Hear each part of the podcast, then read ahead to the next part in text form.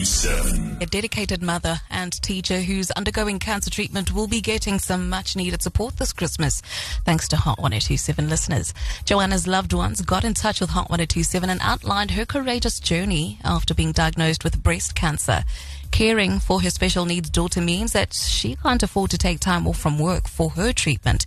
But that's where Hot Cares Christmas can make a meaningful difference. Hot 1027's Tara Penny has more. Johanna has 3 biological children and many more kids she considers her own at Dinwiddie Pre-Primary, where she works. Yes, I love them dearly. All these kids here, they are my babies too. Johanna's life took a frightening turn 3 months ago when she was diagnosed with breast cancer. Her daughter Rolanda says she sometimes feels like she's taking it harder than her mum. It's your mum. You don't want to see your mum going through all of these things. So you just panic. Emotionally, I just panicked a lot more. And she had to stay strong for me.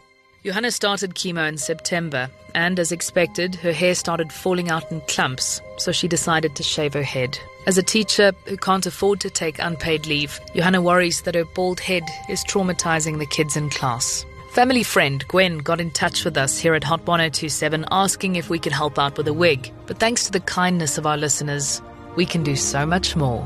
We'll be covering Johanna's salary for the next 3 months so she can concentrate on her treatment. This is totally a surprise for me. I didn't accept this. But that's not all. We'll be taking care of the travel costs to get her special needs daughter to school while Johanna recovers at home. So I understand that the transport costs have also been really difficult, because between yourself and not being able to drop Twane off where she needs to be, that's also been another hurdle. Yes. So I think we can help out there as well.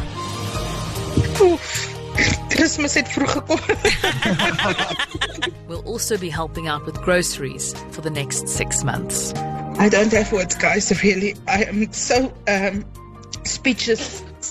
Sorry, my English is not so very good. Ek weet regtig nie wat om te sê vir julle mense nie. Ek sê uit die diepte van my hart, baie dankie vir almal van julle se ondersteuning. Dankie dat julle verstaan waar die erg gaan al lyk dit partykeer nie so nie. Oh, and of course we will be making sure Johanna gets a wig that makes her feel a bit more like herself. I always said I'm sexy and I know it. Yeah. I really enjoy it.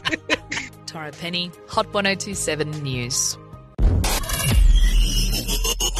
Hot 1027.